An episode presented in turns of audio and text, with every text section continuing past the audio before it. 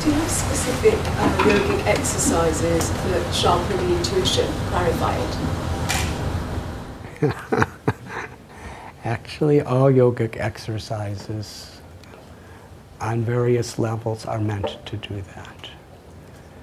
Um, the concept of yoga, yoga means union, to reconnect us with our divine source.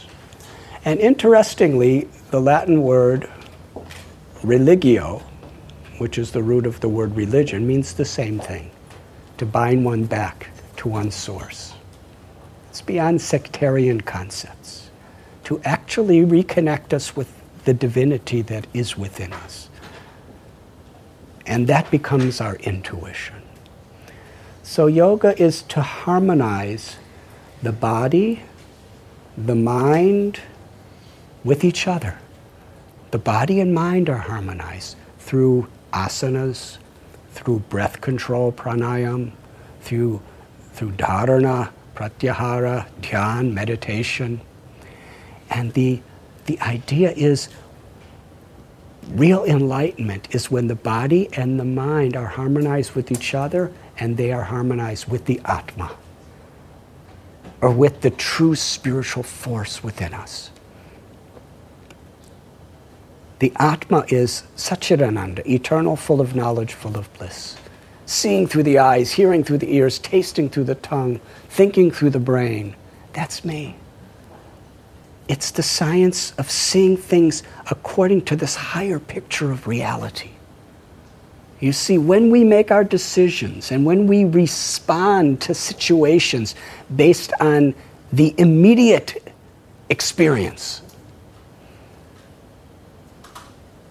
we could get ourselves in a lot of trouble for the future we have to balance our immediate response with an understanding of a broader picture and how we, our decision will affect it.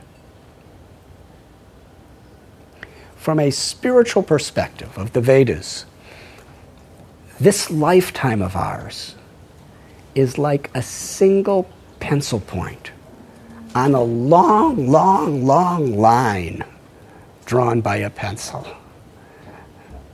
on a sheet that extends to eternity.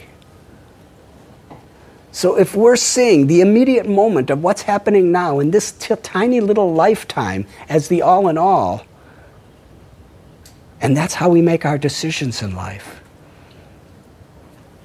then we really don't know where we're going to be going.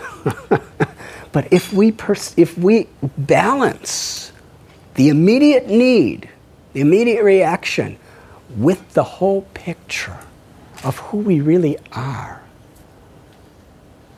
What's really for the welfare of my family, what's really for the welfare of the world. Then we find a, a, a very deep, fulfilling life, a very meaningful, purposeful life.